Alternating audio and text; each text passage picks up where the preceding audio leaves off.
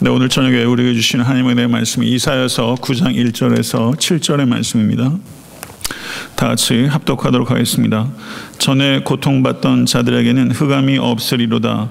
옛적에는 여호와께서 스불론 땅과 납달리 땅이 멸시를 당하게 하셨더니 후에는 해변길과 요단 저쪽 이방의 갈릴리를 영화롭게 하셨느니라. 흑암에 행하던 백성이 큰 빛을 보고 사망의 그늘린 땅에 거주하던 자에게 빛이 비추도다. 주께서 이 나라를 창성하게 하시며 그 즐거움을 더하게 하셨으므로 추수하는 즐거움과 탈취물을 나눌 때 즐거움 같이 그들이 주 앞에서 즐거워하오니 이는 그들의 무겁게 맨 멍에와 그들의 어깨의 채찍과 그 앞처제의 막대기를 주께서 꺾으시되 미디안의 날과 같이 하셨음이니이다. 어지러이 싸우는 군인들의 신과 피 묻은 겉옷이 불의 섬같이 살라지리니 이는 한 아기가 우리에게 낳고 한 아들을 우리에게 주신 바 되었는데 그의 어깨에는 정사를 메었고 그의 이름은 기묘자라 모사라 전능하신 하나님이라 영존하시는 아버지라 평강의 왕이라 할 것임이라. 그 정사의 평강이 더함이 무궁하며 또 다윗의 왕자와 그의 나라에 군림하여 그 나라를 굳게 세우고 지금 이후로 영원히 정의와 공의로 그것을 보존하실 것이라 만군의 여호와 열심히 이를 이루시리라 아멘 하나님의 말씀입니다. 네, 이사에서 1장에서부터 12장은 예루살렘과 이스라엘의 이 말 심판에 대한 계시의 말씀드립니다. 그런데 이와 같은 일련의 심판의 계시들 사이사이에 여섯 개의 소망의 메시지들이 배치되어 있고 그것이 마치 소망의 보석들이다. 제가 그렇게 이름을 붙였습니다. 오늘 본 말씀 이사야서 9장 1절에서 7절의 말씀은 2장 1절에서 5절의 말씀 그리고 4장 2절에서 6절까지의 말씀에 이어서 어, 세 번째 소망의 보석에 해당되는 말씀이다. 이렇게 이해할 수 있을 것입니다. 북이스라엘과 아람이 동맹해서 남유다를 공격함으로써 어, 반아수르 연합을 만들어 저항하려고 했습니다. 남유다는 아수르와 동맹을 맺어서 아람과 북이스라엘의 공격을 물리치고자 했습니다. 하나님께서 이사야를 통해서 스알 야숲 징조와 임마누엘 징조와 마알살렐 하스바스 징조를 연달아 세 번 계시하면서 하나님의 공급과 보호하심에 신뢰하기를 원하셨지만 북이스라엘과 남유다는 인간적인 관점과 방법을 신뢰했습니다. 인간적인 관점과 방법이란 곧 세상 나라와 동맹을 통해서 자기의 나라의 안위를 지키려고 한 것입니다. 사랑하는 성도 여러분, 하나님이 아닌 것을 신뢰하게 되면 그것에 사로잡히게 되고 짓밟히게 된다는 것을 기억하실 수 있게 되기 바랍니다. 하나님의 백성은 결코 인간을 무서워하지도 인간을 의지해서도 안 된다는 것을 잊지 않으실 수 있기를 간절히 바랍니다. 하나님이 아닌 것을 의지하게 되면 그 결과는 더 깊은 고통의 흑암의 나락으로 빠지게 되는 것입니다. 예, 그것을 이사야는 8장 22절에 이렇게 표현하고 있습니다. 8장 22절을 예, 보겠습니다. 땅을 굽어 보아도 환란과 흑암과 고통의 흑암뿐이니 그들이 심한 흑암 가운데로 쫓겨 들어가리라. 오늘 본 말씀 9장 1절에서 7절의 말씀은 흑암에 빠진 하나님의 백성들의 구원자로서 한 이상적인 다윗 혈통의 메시아가 등극하게 된다는 것을 예언으로 말씀하고 있는 부분입니다. 이사에서 66장을 살펴보시게 되면 거기에 메시아라는 표현은 등장하지 않습니다. 그렇지만 하늘의 하나님의 통치를 땅에 구현할 다윗 혈통의 메시아에 대한 중요한 예언들이 이사에 많이 등장하고 있습니다. 대표적으로 오늘 본 말씀 이사에서 9장 1절부터 7절의 말씀 11장 1절부터 9절의 말씀, 그리고 32장 1절에서 8절 등의 말씀이 바로 하늘의 통치를 이 땅에 구현할 메시아에 대한 중요한 메시지다. 이렇게 볼 수 있다는 것입니다.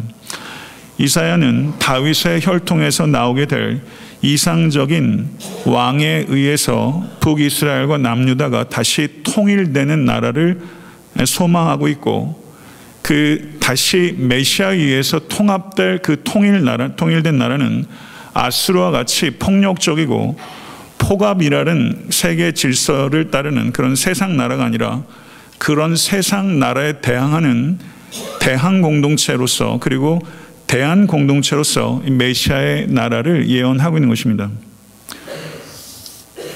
소망의 메시아 예언에 대한 시는 9장 1절과 2절을 한번 보시 바랍니다. 9장 1절과 2절. 같이 한번 읽겠습니다. 전에 고통받던 자들에게는 흑암이 없으리로다. 옛적에는 여호와께서 스불론 땅과 납달리 땅이 멸시를 당하게 하셨더니 후에는 해변길과 요단 저쪽 이방의 갈릴리를 영화롭게 하셨느니라. 흑암에 행하던 백성이 큰 빛을 보고 사망의 그늘질 땅에 거주하던 자에게 빛이 비추도다. 아멘. 네, 성도 여러분, 하나님께서 하나님의 백성을 낮추셨다면 그것은 궁극적으로 그 낮추신 백성을 높이셔서 영화롭게 하기 위한 것이라는 것을 믿으실 수 있게 간절히 바랍니다. 하나님께서 하나님의 백성을 낮추시는 이유는 오직 그 길만이 죄악에 물든 하나님의 백성을 씻으시고 다시 높이실 수 있는 유일한 길이기 때문에 하나님께서 하나님의 백성을 낮추시는 것입니다. 1절을 보게 되면 전에 고통받던 자들이라는 표현이 있습니다. 전에 고통받던 자들이란 아수르의 침략에 의해서 고통당하는 하나님의 백성들을 가리키는 것입니다. 아수르에 의해서 주전 722년에 북이스라엘이 패망하게 될 것이고 이건 임박한 미래입니다. 그리고 주전 701년에 아수르에 의해서 사네립에 의해서 히스기야 왕 때 남유다가 아수르에 의해서 거의 패망 직전까지 갔습니다. 전에 고통받던 사람들이란 바로 임박한 미래와 미래에 고통당하게 될 북이스라엘 사람들과 남유다 사람들의 고통을 언급하고 있는 것입니다. 지금 이 사건은 미래입니다. 그런데 이사야는 북이스라엘과 남유다가 경험하게 될 이 미래의 고통을 전에 고통받던 자들에게는 흑암이 없으려다라고 말하면서 미래의 사건을 마치 이미 다 지나가 버린 과거의 고통처럼 이야기하고 있다는 것입니다. 고통이 없는 인생이 어디 있겠습니까? 이 자리에 계신 여러분도 저에게도 지금도 그리고 미래에도 고통들이 있을 것입니다. 그렇지만 이스라엘의 이 고통이 다 지나간 과거처럼 이사야가 미래 일들을 예언하는 것처럼 우리의 고통도 다 지나간 과거 일처럼 말할 수 있는 때가 반드시 올 것이라는 것과 그렇게 말할 수 있는 근거는 오직 성삼이 하나님 안에서만 가능하다는 것을 기억하시고 승리를 선취하실 수 있는 사람 모든 권속 되실 수 있게 되기를 간절히 축원합니다. 여기 보게 되면요. 스불론과 납달리라는 지명이 등장하게 되는데 이 스불론과 납달리는 북이스라엘을 대표하는 지명이라고 할 수 있습니다. 그리고 실제적으로 아수르가 북이스라엘을 공격할 때 첫 번째 타겟이 됐던 지역이 바로 스불론과 이 납달리 지역입니다.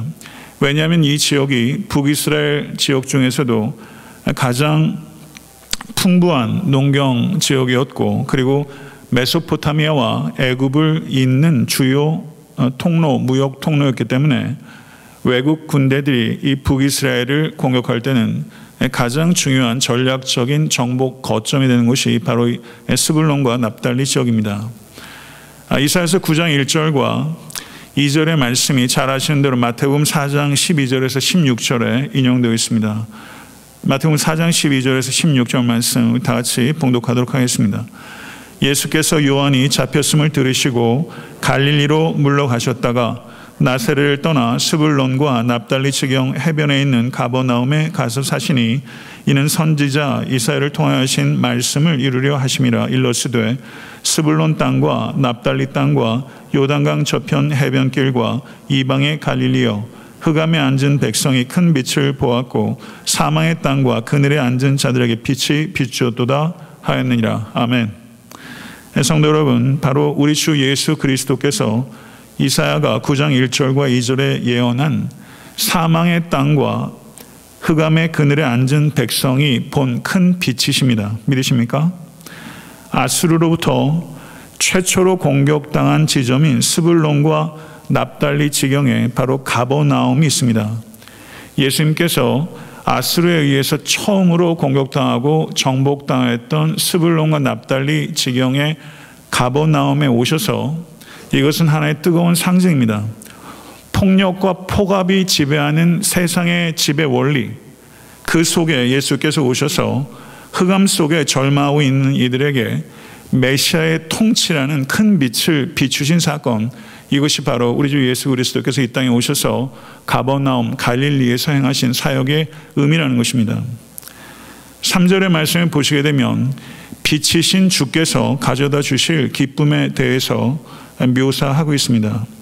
3절의 말씀을 우리 같이 봉독하시고 이 3절의 이 기쁨이 이 자리에 계신 모든 권속들의 영혼 가운데 충만하게 임하게 되는 이 시간 될 수 있길 간절히 바랍니다. 3절의 말씀 다 같이 합독하도록 하겠습니다. 주께서 이 나라를 창성하게 하시며 그 즐거움을 더하게 하셨으므로 추수하는 즐거움과 탈취물을 나눌 때 즐거움 같이 그들이 주 앞에서 즐거워하오니 아멘. 성도 여러분, 어, 아멘 소리를 너무 기계적으로 하는 것 좋지 않고 저도 좋아하지 않습니다. 근데 아멘에 너무 인색한 거 그 부끄러운 거예요. 그러니까 제가 하나님의 말씀을 선포할 때 아멘으로 화답하시는 것은 신앙에 있어서 굉장히 중요한 훈련을 생각하고 너무 아멘 안 하면 설교자가 맥이 빠집니다. 제가 진리를 진술할 때는 아멘 하실 수 있어야 돼요. 근데 광고할 때도 아멘 하는 사람이 있더라고요. 난그 도대체 어떻게 된 아멘인지 헷갈려요. 그러니까 아무 데나 아멘인 거죠. 예, 그렇게 하지 마시고 제가 성경 말씀을 진리를 진술할 때는 뜨겁게 아멘으로 서로 화답하는 거죠. 아멘. 예. 그래야지 저도 좀 더 설교자다운 설교자가 되고 서로 화답하는 거라고 저는 생각해요. 그런 훈련 필요합니다. 여기서 크신 빛 대신 주님께서 가져다 주실 즐거움을 3절에 표현했어요. 저는 이걸 읽는데 참 기쁘더라고요. 주께서 이 나라를 창성하게 하시며 그 즐거움을 더하게 하셨으므로 추수하는 즐거움과 탈취물을 나눌 때 즐거움 같이 그들이 주 앞에서 즐거워하오니 이렇게 표현하고 있습니다. 농사 지어 보셨습니까? 전 농사 잘 모릅니다. 제가 뵈니까 뭐 지금 이 자리에 계신 성도님들 중에서도 텃밭에서 농사 하시는 분들 계세요. 예. 그 농사하는 기쁨이 있어요. 농부의 가장 큰 기쁨은 뭐 새싹이 날 때도 기쁨이 있겠지만 추수하는 기쁨이 농부에게 있어서 가장 큰 기쁨이에요. 전쟁터 나가신 분 계십니까? 아마 이제 거의 안 계실 거예요. 한 분 계신 것 같아요. 고개를 끄덕거리시네. 네, 전쟁터에 나간 분들의 기쁨 뭘까요? 승리의 전리품을 나눌 때 기쁨이죠. 전쟁터에 나간 군사의 기쁨은 승리의 전리품을 나누는 기쁨이 최고의 기쁨일 거예요. 오늘 이렇게 추수하는 기쁨, 농사의 기쁨과 병사의 승리의 전리품을 나누는 기쁨을 이렇게 표현하면서 주께서 가져다 주시는 이 기쁨이 학대받던 백성에게 이 추수하는 기쁨과 승리의 전리품을 나누는 기쁨과 같다. 이렇게 표현했고 이 기쁨을 주시는 이는 주님이시라는 것을 선언하고 있습니다. 사랑하는 성도 여러분, 우리는 기쁜 일이 있어야 기뻐하는 존재가 아니라 주 안에서 항상 기뻐할 수 있게 된 존재인 줄 믿습니다. 참된 기쁨은 오직 주님만이 주실 수 있고 주님 안에만 있는 것을 믿으시기를 간절히 바랍니다. 하나님의 자녀가 아니면 누구도 참된 기쁨을 가질 수 없습니다. 세상의 기쁨은 참된 기쁨이 단 하나도 없습니다. 왜냐하면 세상 기쁨 중에는 죽어서 요단강 건너로 가져갈 수 있는 영원한 기쁨은 단 한 가지도 없기 때문입니다. 하나님의 자녀들은 상황과 관계없이 상황을 초월해서 항상 기뻐할 수 있는 유일한 존재입니다. 이 기쁨으로 주님께서 우리를 초대하셨습니다. 모쪼록 이 기쁨이 이 자리에 계신 저와 여러분에게 충만하게 임할 수 간절히 바라고 우리 가운데 있는 모든 두려움과 슬픔들을 이 시간 몰아내시고 이 기쁨으로 가득하시기를 주님을 간절히 축원합니다. 4절에서 7절의 말씀을 보게 되면 기쁨의 원인들을 열거하고 있어요. 기쁨의 원인들. 기쁨의 원인들을 두 가지 차원에서 이사야는 이야기하고 있습니다. 4절과 5절의 말씀을 한번 보시죠. 4절과 5절의 말씀 다 읽겠습니다. 이는 그들이 무겁게 맨 멍에와 그들의 어깨의 채찍과 그 앞처자의 막대기를 꺾으시되 미디안의 날과 같이 하셨음이니이다. 어지러이 싸우는 군인들의 신과 피 묻은 겉옷이 불에 섭같이 살라지리니 이렇게 말했습니다. 첫 번째 기쁨의 원인은 하나님께서 아수르라는 압제자를 물리치시고 구원해 주시기 때문입니다. 압제자로부터의 승리의 원동력은 어, 북이스라엘이나 남유다의 정치력이나 군사력이 아니라 하나님께서 가져다 주시는 승리라고 선언하고 있는 것입니다. 이사에서 14장 24절에서 27절을 보게 되면 만군의 여호와께서 맹세하여 이르시되 내가 생각한 것이 반드시 되며 내가 경영한 것을 반드시 이루리라. 내가 아수르를 나의 땅에서 파하며 나의 산에서 그것을 짓밟으리니 그때 그의 명예가 이스라엘에게서 떠나고 그의 짐이 그들의 어깨에서 벗어질 것이라. 이것이 온 세계를 향하여 정한 경영이며 이것이 열방을 향하여 편손이라 하셨으니 만군의 여호와께서 경영하셨은즉 누가 능히 그것을 패하며 그의 손을 펴셨은즉 누가 능히 그것을 돌이키랴. 이사에서 30장 30절 32절의 말씀을 보셔도 동일한 요점을 기록하고 있습니다. 같이 한번 읽겠습니다. 여호와께서 그의 장엄한 목소리를 듣게 하시며 혁혁한 진노로 그의 팔에 치심을 보이시되 맹렬한 화염과 폭풍과 폭우와 우박으로 하시리니 여호와의 목소리에 아수르가 낙담할 것이며 주께서는 막대기로 치실 것이라 여호와께서 예정하신 몽둥이를 아수르 위에 더하실 때마다 소고를 치며 수금을 탈 것이며 그가 전쟁 때 팔을 들어 그들을 치시리라 아멘. 성도 여러분, 아수르를 물리치고 이스라엘을 구원하시는 일은 하나님께 속한 것이라는 것을 이사야는 여러 차례에 걸쳐서 강조하고 있는 것입니다. 아수르가 상징하는 것은 세상 능력입니다. 세상 능력은 우리의 능력으로 무너뜨릴 수 없습니다. 세상 능력을 무너뜨리는 것은 하나님의 능력입니다. 이사야는 이 말씀을 거듭해서 이야기를 하면서 아수르를 무너뜨리는 것은 정치적인 동맹도 아니고 군사력을 확장시켜서 되는 것도 아니고 오직 전능하신 하나님의 능력으로 아수르가 무너지게 될 것이다. 이것을 강조하고 있는 것입니다. 이것을 진실로 믿으실 수 간절히 축원합니다. 세상 능력은 하나님의 능력으로 무너지게 될 것입니다. 이사야는 이러한 아수르라는 대제국의 멸망을 이야기하면서 기드온을 통한 미디안의 승리와 연결시키고 있습니다. 미디안에 대한 언급이 지금 여기 성경에 기록되어 있어요. 사사시대를 보게 되면 이스라엘의 군사력으로는 미디안 족속을 절대 이길 수 없는 군사력입니다. 잘 아시는 대로 기드온은 겁 많고 의심 많은 사람이었습니다. 사사라고 부를 수 없는 사람, 그 사람이 기드온이었습니다. 이 기드온은 하나님에 대한 믿음도 가치에 대한 신념도 매우 빈약했던 사람입니다. 이 기드온은 이 기드온이 살았던 이스라엘의 영적 상태가 무엇이었는지를 상징적으로 대표적으로 보여주는 인물. 그 시대의 영적 상태가 바로 이 기드온의 영적 상태였다는 거예요. 겁 많고 의심 많았던 것입니다. 믿음도 신념도 약했던 기드온. 그것이 바로 그 당시의 이스라엘의 상태입니다.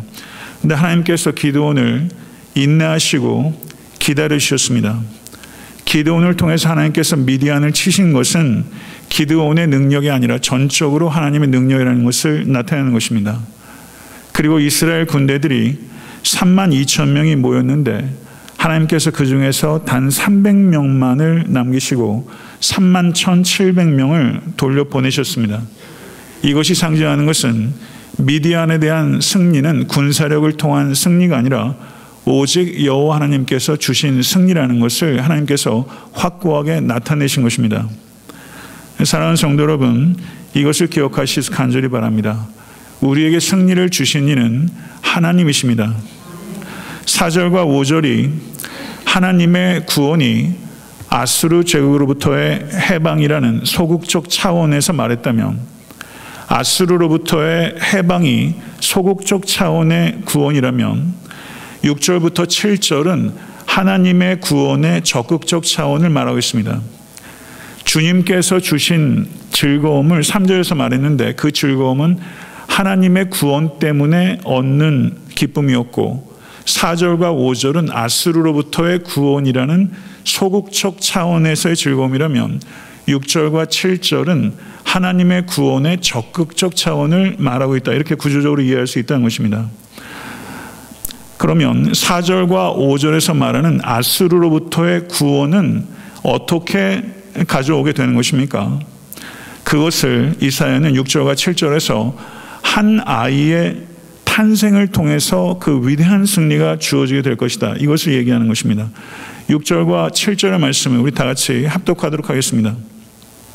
이는 한 아기가 우리에게 낳고 한 아들을 우리에게 주신 바 되었는데 그의 어깨에는 정사를 메었고 그의 이름은 기묘자라 모사라 전능하신 하나님이라 영존하시는 아버지라 평강의 왕이라 할 것임이라 그 정사와 평강의 더함이 무궁하며 또 다윗의 왕자와 그의 나라를 굳게 세우고 지금 이후로 영원히 정의와 공의로 그것을 보존하실 것이라 만군의 여호와 열심히 이를 이루시리라 아멘. 성도 여러분, 이 아기 왕, 이 왕이 세우는 나라는 약한 나라들의 목에 그리고 어깨, 압제와 굴욕이라는 멍해를 지우고 자신의 자유를 무한정으로 확장해서 힘으로 지배하는 그런 아수르와 같은 나라가 아니라 오늘 본문은 역사적 배경으로 아수르를 언급하고 있지만 이 아수르는 힘으로 지배하는 세상 원리를 상징하는 나라입니다.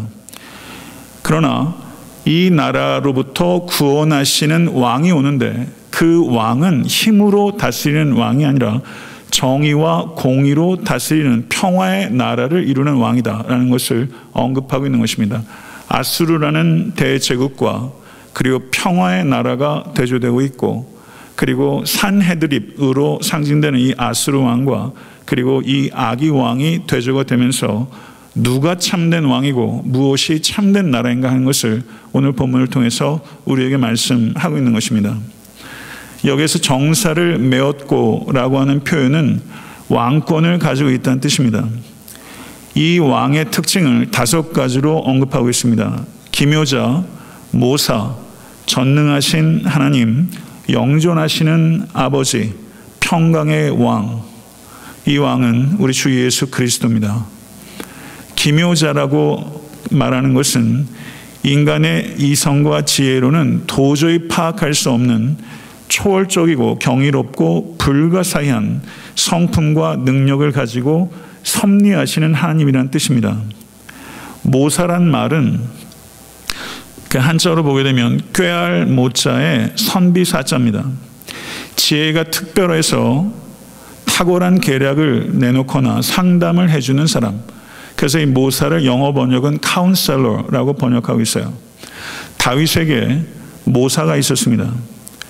다윗에게 변절한 모사가 아히도벨이라는 모사가 있었고 끝까지 다윗에게 충성해서 아이도벨의 책량을 무상시킨 그 모사가 후세라는 모사가 있었습니다. 바로 그와 같은 사람이 모사예요.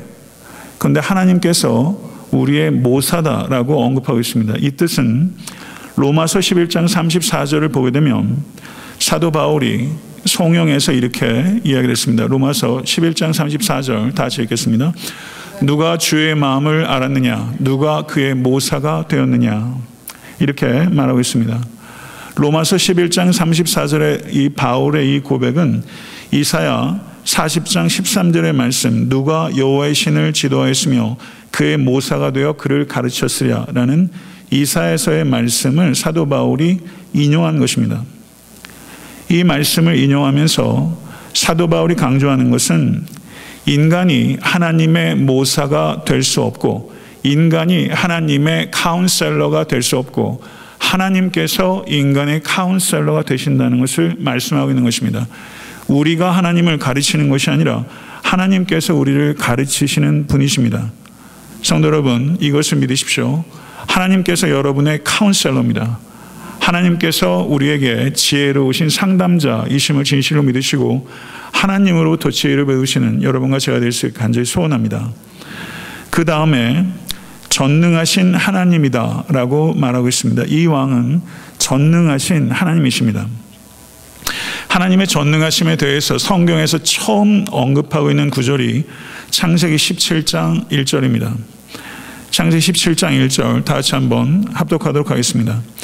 아브라함이 99세 때 여호와께서 아브라함에게 나타나서 그에게 이르시되 나는 전능한 하나님이라.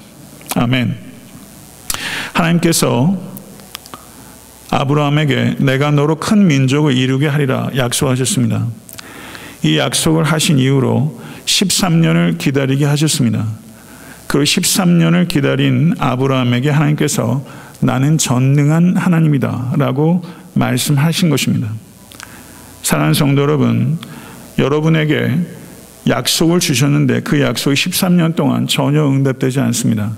그렇지만 응답되지 않는 그 13년의 기간에도 하나님께서는 전능하신 하나님이시라고 말씀하실 수 있는 분이라는 것을 받아들이실 수 간절히 바랍니다. 여기서 전능하신 하나님이라고 번역되고 있는 히브리어가 저를 한번 따라해 보시겠습니까? 에이샤다이. 에이샤다이란 그 미국 가스펠도 있어요. 전능하신 하나님은 에이샤다이예요. 하나님은 전능하신 에이샤다이 하나님이십니다. 이 하나님을 여러분들이 경험하실 수 간절히 축원합니다. 전능하신 하나님에 대한 언급이 구약 성경에 48번 등장합니다. 그런데 전능하신 하나님 에이샤다의 하나님이 성경 전체에서 가장 많이 등장하는 그 성경이 어딜까요? 한번 상상해 보시겠습니까? 에이샤다이란 이 표현이 가장 많이 등장하는 성경의 권 욥기입니다. 성경 전체에서 에이샤다의 하나님에 대한 언급이 48번 등장하는데 욥기에 31번 등장하고 있어요. 욥기의 하나님 성도 여러분, 욥은 재산과 자식과 건강을 모두 잃어버리고 탄식하는 이야기로 가득합니다. 그런데 역설적으로 그 욥기에 에이샤다의 하나님이란 표현이 성경 전체에서 가장 압도적으로 31번이나 등장하고 있다는 것은 굉장히 역설적인 것입니다. 사랑하는 성도 여러분, 여러분과 저의 삶의 형편이 어떠하든지 어쩌면 욥기 같이 지극한 고통 가운데 신음하고 있는 그 순간에도 하나님은 에이샤다의 하나님이라는 것을 진실로 믿고 고백하실 수 있는 여러분과 제가 될수 간절히 축원합니다. 하나님께서 나의 문제를 내가 원하시는 방법대로 해결하지 않으실 수 있는 자유가 있으신 하나님이십니다. 내가 원하는 방식으로 하나님께서 일하시지 않을 때에도 하나님은 엘샤다이의 하나님이십니다. 하나님께는 불가능도 불완전한 것도 없다는 것을 진실로 고백하실 수 간절히 축원합니다. 하나님의 지혜와 하나님의 사랑과 하나님의 능력을 전적으로 신뢰하실 때 우리의 삶의 형편이 어떠든지 상관없이 하늘의 위로와 평안이 우리 가운데 임하게 될 것입니다.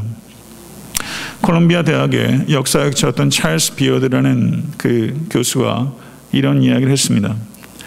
하나님이 돌리는 역사의 맷돌은 비록 천천히 돌아가지만 정확하게 돌아간다. 깊이 생각해야 될 말씀이라고 생각해요. 하나님이 돌리시는 역사의 맷돌은 비록 천천히 돌아가지만 정확하게 돌아간다.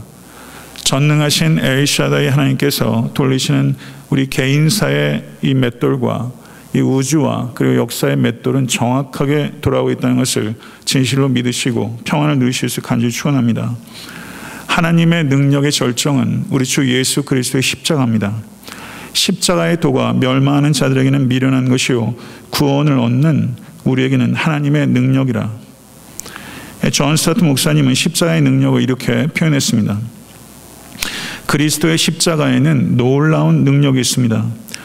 그것은 가장 둔한 양심도 각성하게 하고 가장 완고한 마음도 높게 하는 권능, 부정한 자를 정결하게 하는 권능, 멀리 있는 자를 화목시키고 회복시키는 권능, 갇힌 자를 속박에서 벗어나게 하고 가난한 자를 걸음더미에서 들어올리는 권능, 사람들을 나누어 놓는 장벽들을 허무는 권능, 우리의 고집센 성품을 그리스도의 형상으로 바꾸어 놓으며 마지막에 가서는 우리가 하나님 앞에 흰 옷을 입고 서기에 알맞게 하는 권능을 가지고 있습니다. 이렇게 표현했습니다.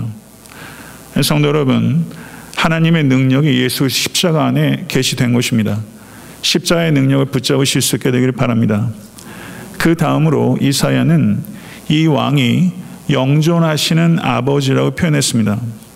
이 의미는 가정을 돌보는 가장으로서 이 왕이 자애로움과 근면함을 가지고 있다는 뜻입니다. 이 왕은 자애롭고 근면한 왕입니다. 여기서 아버지라고 번역되고 있는 히브리어가 아비아드라는 히브리어인데요. 이 아비아드라는 히브리어는 군림하는 자로서의 의미가 아니라 섬기는 자로서의 이미지가 이 아비아드의 아버지입니다. 이 섬기는 아비아드로서 이 땅에 오신 예수 그리스도께서는 마가복음 10장 45절에서 인자가 온 것은 섬김을 받으려 함이 아니라 도리어 섬기려 하고 자기 목숨을 많은 사람의 대성물로 주려 함이라라고 선언하셨습니다. 아비아드의 아버지이신 예수 그리스도를 본받아 여러분과 저도 군림하는 자로서가 아니라 섬기는 아버지처럼 세상을 섬기실 수 있게 되길 간절히 바랍니다. 마지막으로 평강의 왕입니다. 오는 주일이 대강절입니다.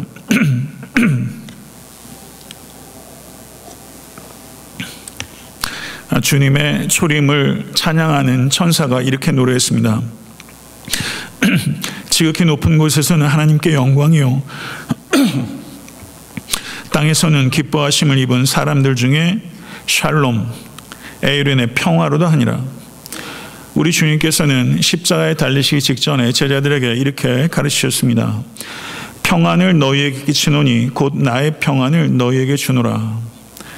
그리고 부활하신 주님께서는 제자들에게 너희에게 평강이 있을지어다 이렇게 말씀하셨습니다. 천사들은 예수님을 평화의 왕이라고 소개했고 십자가에 달리시기 직전에 예수께서는 평화를 빌었고 그리고 부활하신 주님께서는 평강이 너에게 있을지어다라고 인사하셨습니다. 이 세상 그 누구도 그 무엇도 우리들에게 참된 평화를 가져다 줄 수 없습니다. 오직 예수 그리스도의 십자가 부활만이 우리에게 참된 샬롬을 가져다 줄 수 있다는 것을 우리는 믿는 사람들입니다. 우리가 죄로 말미암아 하나님과의 평강이 깨졌고 그리고 그 결과로 이웃과 그리고 자기 자신과의 평강도 깨진 것입니다. 그리고 예수 그리스도의 십자가 부활로 말미암아 하나님과의 관계 그리고 이웃과의 관계 자기 자신과의 평강도 회복된 것입니다. 성도 여러분, 하나님께서는 메시아를 통해서 힘에 의해서 다스려지는 세상 나라에 대항하는 나라, 그리고 대안이 되는 나라를 이 땅에 세우셨습니다. 하나님께서는 메시아를 통해서 멸시받는 자들을 영화롭게 하십니다. 메시아를 믿고 따르는 자들에게는 현재의 어떠한 고통도 다 지나간 옛 이야기가 될 것입니다. 메시아께서는 추수하는 농부의 기쁨과 승리의 전리품을 나누는 병사의 기쁨과 같은 기쁨을 우리에게 주시는 분이십니다. 참된 기쁨은 오직 주 안에 있습니다. 주 안에 있는 이 기쁨은 삶의 상황을 초월하는 기쁨이며 이 자리에 있는 우리는 이 기쁨으로 충만해져야 합니다. 대적으로부터의 승리는 우리의 능력으로 쟁취하는 것이 아니라 그리스도의 능력으로 우리에게 값없이 주어진 것입니다.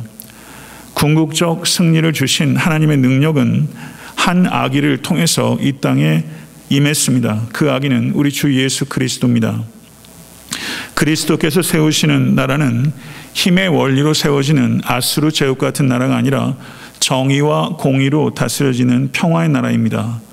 이 왕은 기묘자이시며 모사이시며 전능하신 하나님이시며 영원하신 아버지이시며 평강의 왕이십니다. 이 왕을 우리 모두가 더욱더 사랑하고 자랑할 수 있게 될 간절히 소원합니다. 모쪼록 오늘 말씀을 붙잡고 소망 가운데 낙심하지 마시고 왕이신 예수님을 온전히 높이며 우리 각 사람이 세상 원리에 따라 살지 않고 세상 원리에 대항하고 그리고 대안이 되는 삶 그리고 세상 원리에 대항하고 대안이 되는 공동체인 애타한테 섬기는 교회를 세워가는 일에 우리 모두가 기도와 힘을 모을 수 있게 되기를 간절히 소원합니다. 기도하겠습니다.